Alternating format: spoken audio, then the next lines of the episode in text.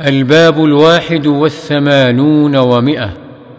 باب الأمر بتعهد القرآن والتحذير من تعريضه للنسيان.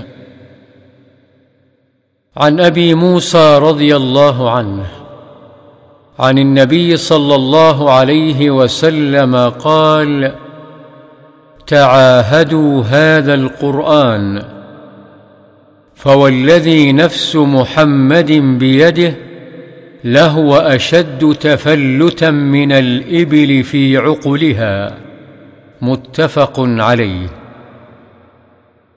وعن ابن عمر رضي الله عنهما ان رسول الله صلى الله عليه وسلم قال انما مثل صاحب القران كمثل الإبل المعقلة إن عاهد عليها أمسكها وإن أطلقها ذهبت متفق عليه.